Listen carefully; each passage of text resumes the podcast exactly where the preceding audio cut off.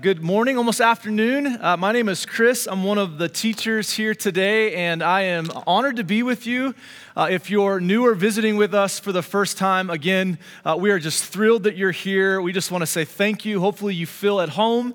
Uh, if you have questions, we would love to answer them for you. We're just so glad uh, that you came to be with us today. Uh, we're in week five of our six week series on the book of Galatians. And so, if you've been with us this whole time, we're almost there, right? We've almost completed an entire book of the Bible. And I don't know about you, but there's just something about getting into God's Word and reading something. Uh, maybe it's a book or something from start to finish. Uh, there's just something uh, powerful about that. You know, we believe that, that God's Word is, is our standard of truth, right? It's living, it's active, it challenges us, it corrects us, it leads us. And so uh, it's just been an honor and a blessing to be able to see what God is saying to us through the book of Galatians. Uh, so if you have your Bibles, you can open up those Bibles to Galatians Galatians chapter 5. Uh, that's where we're going to spend the majority of our time today. Uh, as you're doing that, I want to ask how many of you have just felt stuck in life? Right? I mean, many of us, uh, some of us could raise both hands, right? We've, we've just felt stuck. Uh, it could be in a, a, bad job, or it could be uh, in a difficult relationship where we just feel stuck, like something's not gonna get better, right? Or, or maybe it's a situation or a scenario that you're in and, and you just don't see the end right? You're just stuck and you replay it over and over and over again. It's like Groundhog Day, right? And, and you just feel stuck. You know, maybe for you, you feel stuck in religion. You know, maybe you grew up in a faith uh, where the demands were so high, right? That there was this rules of list and guidelines, do's and don'ts, that if you don't meet that standard, uh, you're in this vicious cycle of not being good enough. And you just feel stuck. You feel stuck to the religious demands. You know, maybe you're on the other side of that and, and you have put your faith in Jesus Christ. He's changed you, you've experienced Him, and, and you're just stuck in a sin. I mean, there's a sin in your life or there's something uh, that has captivated you, and it's so hard to get out of that sin. It's, it's this cycle that you're in that even though you want to get out of it, you just feel helpless because you're stuck. You know, I would venture out to say that many of us, if not all of us, feel that way. We have felt that way. I know in my life, I have felt stuck. I've felt stuck in difficult relationships. I've felt stuck in positions at church. I've, I've, I've felt stuck in ways of life. But here is the truth God wants us to experience freedom true freedom, being unstuck. And today, as we look in the book of Galatians, we're going to see just that. In fact, today we're calling this message true freedom. And so, before we jump into the meat of the message, why don't we pray one more time together? Father God, we, we give you this time. Lord, for whatever situation or scenario that each and every single individual is in, as we come into this place today, God, would you speak to us? Would you show us that you want us to experience freedom, true freedom in you?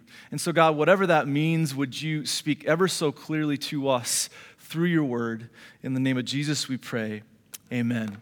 Amen. If you're joining with us for the very first time, just a real quick recap of how we are getting to where we are in Galatians chapter 5. So, the first four chapters of Galatians, we have seen the Apostle Paul fighting for the integrity of the one true gospel right? And that one true gospel that Paul received was a divine one. It was one that was given to him from God directly.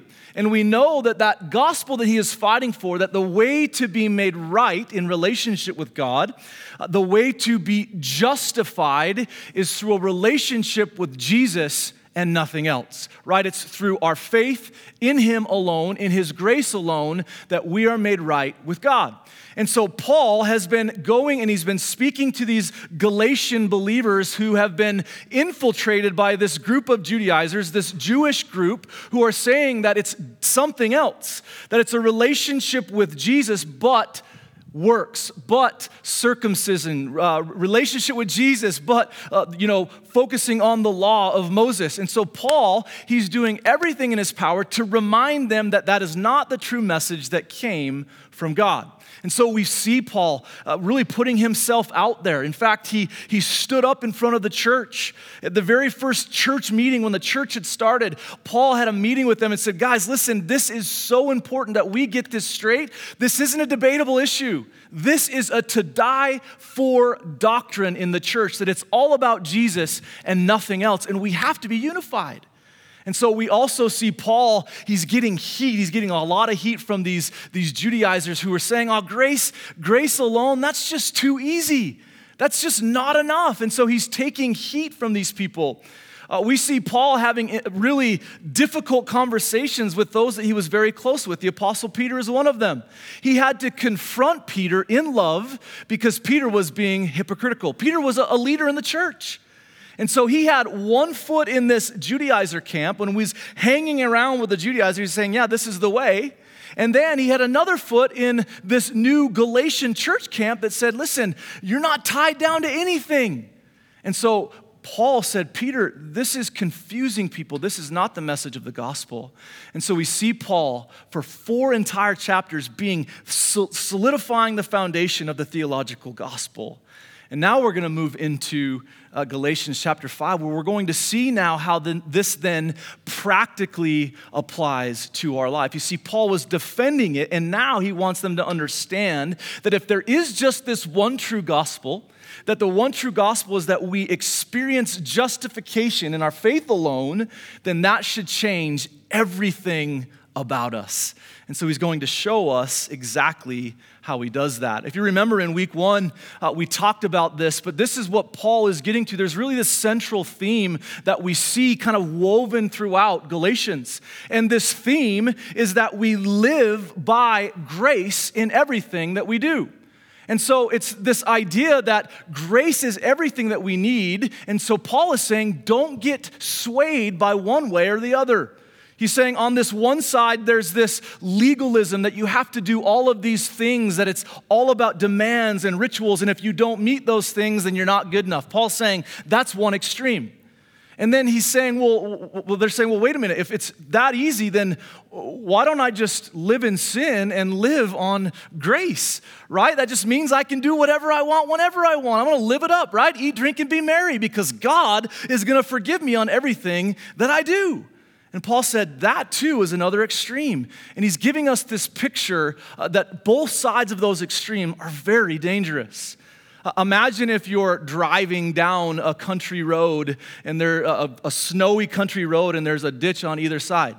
Actually, maybe you might relate to this. Have you ever come through like the Beaver Pass in southern Utah, right? In the wintertime? It's straight treachery. Can I get an amen, right? You know what I'm talking about. And Utah drivers, I don't even know what they're thinking, right? They just come flying right through there, and there's danger on both sides. And so you don't want to go off the road and get enslaved and in danger in one side of the ditch, right? And then Paul's saying you don't want to do that on the other. You want to stay in the lane, you want to stay in the sweet spot of grace. And, and, what he's saying is, is that we've got to understand that this is super important. It's not that we just put our faith in Jesus Christ and then we work and we work and we work to be made right before him. Because the Bible says there's nothing that we can do to be made right before God except put our faith in Jesus Christ. Paul also says this doesn't then just give us the freedom to do whatever we want, to live however we want, to not have consequences, to not have boundaries in our life. And so Paul says, please remember the importance of this because grace, what that is, is true freedom. Grace, experiencing the grace of God and staying in that lane, allowing that to, to change us, to change everything that we are, that is how we experience true freedom. And so here's what we're going to learn about that freedom today. If you're taking notes, three very quick points uh, in Galatians chapter 5. And the first is this is that Jesus, he came to give us true freedom. Did you know that Jesus came? He left the comfort of heaven being worshiped by every single angel of heaven. He was elevated, he was being worshiped and praised, and he stepped down from heaven to earth. He came to this world that we know, and he did what we could not do. He was without sin. Emmanuel, God with us. And he came, he lived a perfect life, and he died a death that we deserved because of our sin so that we can experience freedom. You see, that's why Jesus did what he did. He did that so that we could experience freedom and not to get tied up to slavery to the law and rules and guidelines and, and do's and don'ts and all of these things, these check boxes. And to be away from the other side that says you just do whatever you want, say whatever you want, be whatever you want because God's going to forgive you.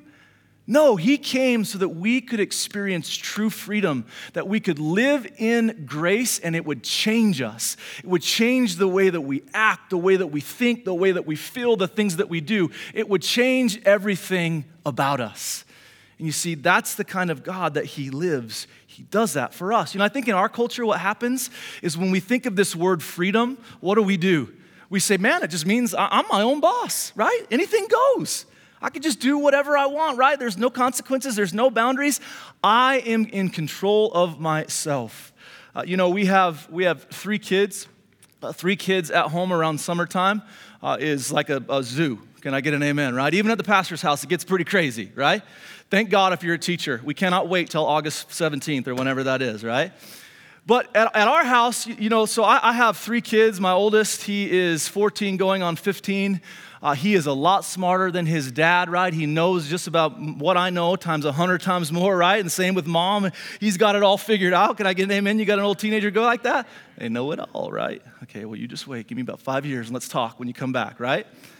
Uh, then I have a daughter. She's eight. And that's why I have all the grays, right? You know what I mean? Like if you have a daughter, you get that too. And right in the middle, we have uh, our, our middle son. He's 12, almost 13. He's going into seventh grade. And he is like uh, the freest spirit of all people. It's like his world, and we're all just living in it. Like he is such a, uh, just a kid. He's very creative and playful. And I mean, you, you could not hear for him forever, and he's just out doing his own thing. It's awesome. It's so awesome. Well, one day uh, recently during this summertime, uh, Carden had left. He was gone. And so we were just like, oh, he's probably out playing around. And, and we tried to get a hold of his friends through a cell phone. And they're like, no, we haven't seen him. And, and so it'd been a while and we started to get worried a little bit, right? And so we're like, oh, we should probably maybe go look for him. Maybe. But no, it's quiet. Well, let's go look for him still, right? So we go and look for him and we can't find him. And it's like, okay, what the heck? And someone says, well, maybe he went to the store because he likes all a dollar. Well, before you know it, he comes home and in one hand he's got candy and a soda, and the other one he's got toys because he had just gone to all a dollar. Right? And so we had to have this conversation with him. Carden, you can't just do whatever you want.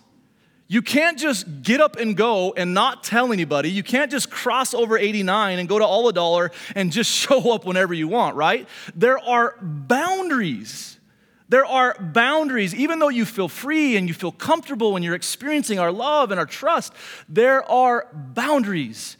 And you see, the same thing is the same in our relationship with God. You see, when God gives us His grace, He doesn't just say, go and do whatever you want to do. He says that there are boundaries. When I am the author of your life and you're following my lead, I give you the way to honor me.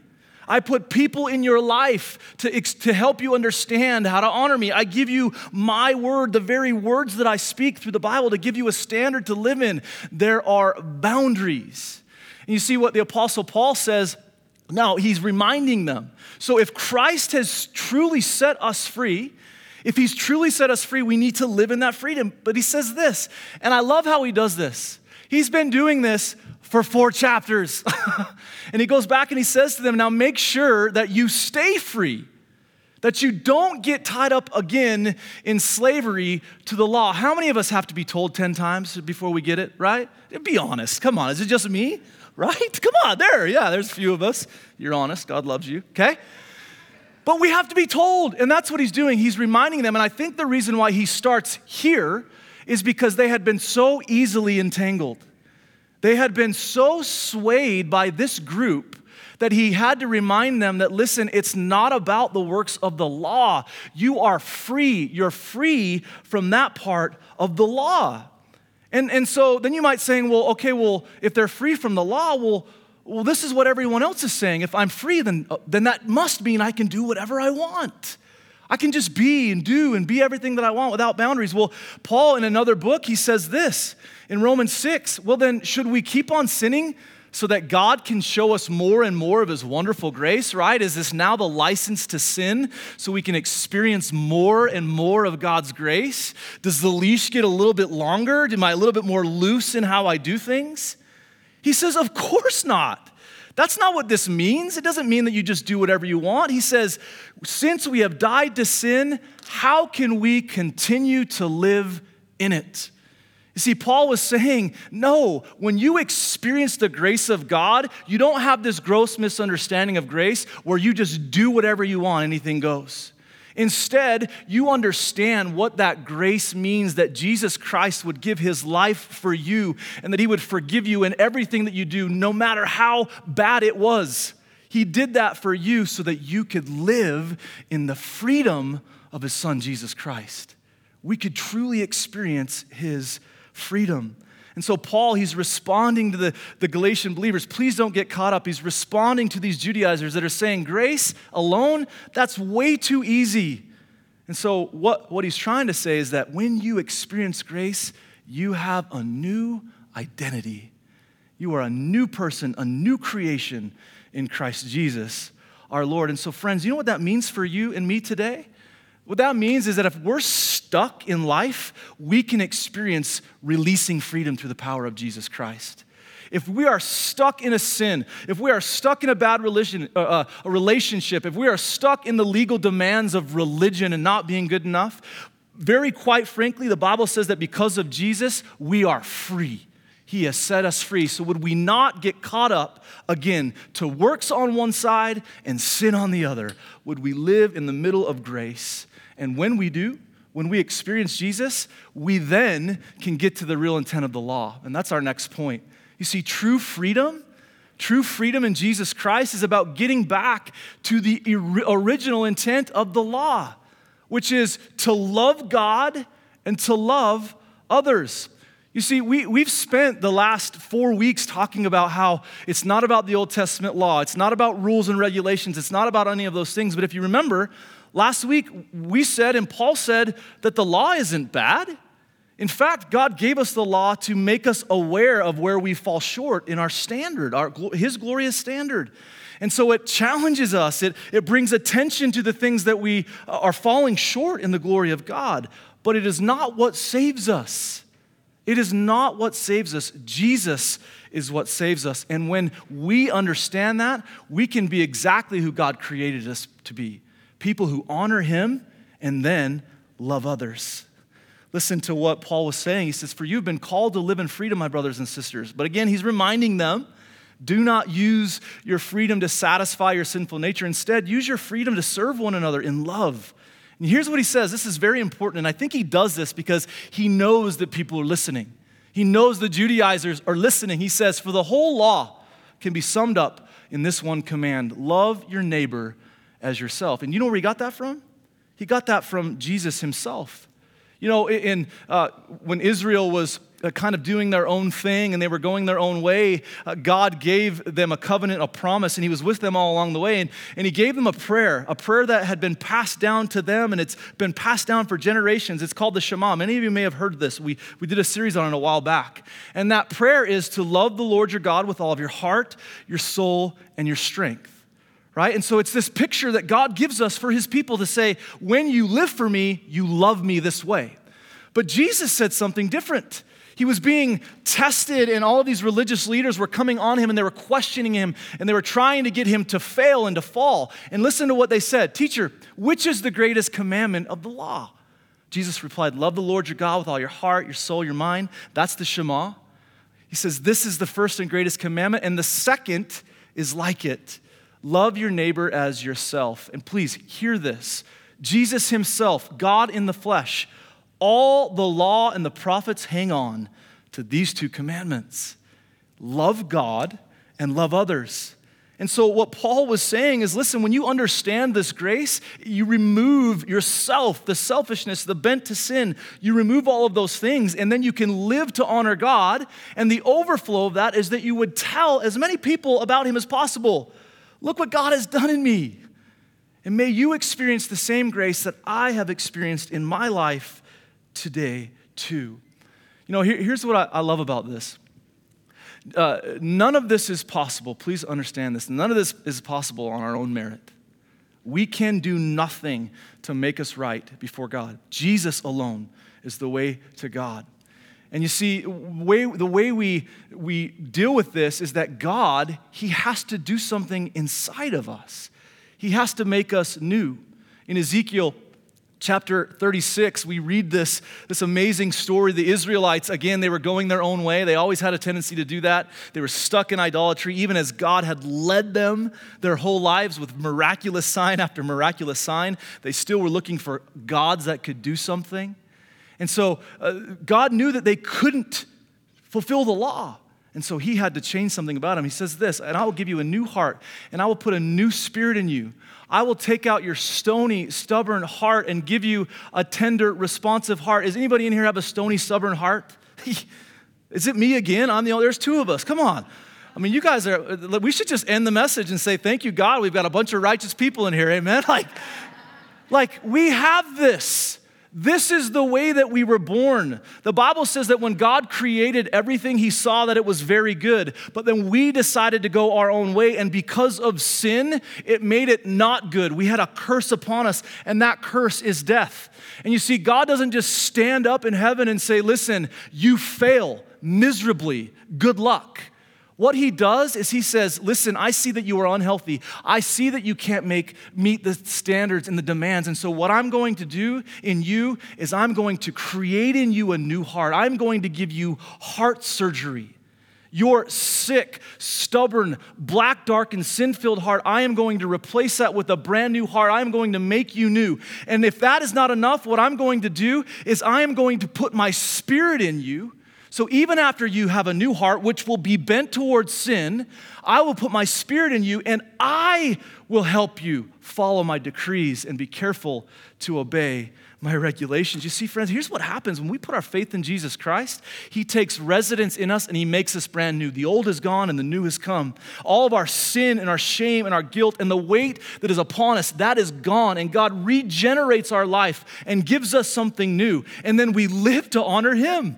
And the way that we do that is that He takes residence in us. He places the Holy Spirit in our heart. And so that when I fail, I say, God, what can you do to bring me back to you? God, what can you do in my marriage? God, what can you do in my relationship? God, how can you help me lead my kids? God, how do I lead people at work to be fully devoted followers of Jesus Christ because of what you've done in me? You see, that's loving God and loving others. That's it. And you see, it's all possible because we have a God who is powerful and mighty, who sent his son Jesus to die a death that we deserve, but he was so powerful that he defeated death and rose to new life so that we could be in relationship with him forever. Wow. Wow. And when we do that, we can experience true freedom, which is to love God. And then the overflow of that is that I remove my selfishness and I love others. I point people to him and that's possible by one thing, and that's the Holy Spirit. That's really the last part of our message. True freedom, then, the true freedom that we experience can only happen from the inside out. You see, that heart has to be made new. We have to experience Jesus before we can experience freedom, before we can live to honor Him. And the way that that then happens, when we say yes to God, He takes residence in us, and then we become His vessel. We become the temple of the living God. And that is so powerful. And you see, these Judaizers, what they were saying, uh, Holy Spirit isn't enough. Nope. It's got to be more than that. It's works. A relationship with Jesus, not enough. Has to be more. It's about the law. And what the Bible is saying to us and what the Apostle Paul is saying is that the, uh, the law isn't enough, the Holy Spirit is enough. And you see, when we have that, we can then live to honor Him in everything that we do. And so, how, how, does this happen for us? We read about it in verse 16. So I say, let the Holy Spirit guide your lives. Let God be your, your life guide. One of my favorite verses in Proverbs 3, 5, and 6 Trust in the Lord with all your heart, lean not on your own understanding, acknowledge Him in all your ways, and what will He do? He will guide your path. Let the Holy Spirit guide your life. And He says, then you won't be doing what your sinful nature craves. Sinful nature wants to do evil, which is just the opposite of what the Spirit wants. The Spirit gives us desires that are opposite of what the sinful nature desires. These two forces are constantly fighting each other so that you are not free to carry out your good intentions. How many of you have felt like when you've got it all figured out with God, like things are going well, you're in your Bible reading plan, you've prayed every other day, right? When you're kind of like, hey, this God thing's pretty cool, the enemy puts it on overdrive, right? And, and difficulties come your way, right? The sin that you're so easily entangled with, it gets worse and worse and more and more difficult. When you finally think that the relationship is figured out, oh boy, the fight happens, right? And, and the enemy does not want you in freedom. And see, what the Apostle Paul is saying, he's saying, this is not easy. Thank you, God. this isn't to be easy. Do you remember what, what the, Paul, the Apostle Paul said himself in Romans chapter 7? Maybe, maybe you've heard of this, maybe you haven't. He says, he, he says, even though I know the things I ought not to do, I do them anyway. You know, when I know not to live this way, why is it that I am so easily bent back to living that way? Well, you see, that's called our sin nature. The Bible calls this uh, in Greek our sarx. It's our sin nature. And literally, what that word means in the Greek is it's our sinful nature. It's our flesh, not really our actual flesh, but it's the flesh inside of us, the desire to want to live towards sin. And so that is always constantly pulling us away from what God wants for us. But what Paul is saying is he's saying, let the Spirit lead your life. And the Spirit is what's known as the pneuma. And, and here's what I want you to see. Paul goes on to list it in, in chapter 15, I, I believe 18 through 23 and 24. He says, These are the sinful nature. And this is just a few of them. We left out the really bad ones right these are these are the this is the sinful nature this is what you're going to be bent towards and then he says this this here is what the Spirit will give you. He will give you, and the Bible says, fruit. And here's why that's important because when he says uh, it's producing fruit, what does that mean? It means it's healthy, right? Love, joy, peace, patience, kindness, goodness, self control. Does anybody need more of that in their life? We all do. It's there for us through the Spirit of God. Paul wraps it up with this, and I think it's just the, the most important thing. Since we are living by the Spirit, let us then follow the Spirit's leading in every part of our life. You see, friends, religion is not a formula, religion is a relationship with the living God. And the Bible says that when we put our faith in Him, we become one with the Creator of heaven and of earth. Literally, He takes residence in us. And you know, for me, I view it like this uh, is there anybody in here old enough to remember dial up internet? Anybody? Yeah, good. There's a few of us. Thank God. Now we're really being honest, right? and, what about that? Do you remember that like dial up internet, like the noise that it made? It was like, it was almost like an exorcism, right? Every time you logged into the internet. Like, yeah, like what the heck? you know, and then you do that just so you'd get into an AOL chat room and it would knock you right out, right? Like, I'm chatting to some stranger in like New York City, right? And it just knocks me out. Thank God it did that every like five minutes, right? But now we have this thing called cable internet, right? Like, and at the highest peak of it, it's called Google Fiber, like, or it's one gig, right? And so literally, it's not fast enough still, but we have constant access, immediate access to anything we want. You know what I'm talking about? It's right at the palm of our hands. This internet is free and it's always there, it's always connected, mostly but here's, here's what I want us to see about this. When we accept Jesus Christ, we have a constant connection, a fast connection. We are always in tune with the Father in heaven who knows everything that we need. He knows abundantly more than we'll ever need, and He is right there. And all we have to do is say, Please, God. Please, God. And when we say that, He changes our lives. Sometimes it hurts. But if we call out on Him, He is there. If you are a believer in Jesus Christ, He lives in us. He's given us a new heart. He's given us a new spirit. We have the ability to enter into the throne room of God, and we have access to the power that defeated sin, death, and the grave forever. Friend, if you have not made that decision today, would you please not live here without having your life changed forever? If you are stuck, would you see that there is a God who wants to set you free?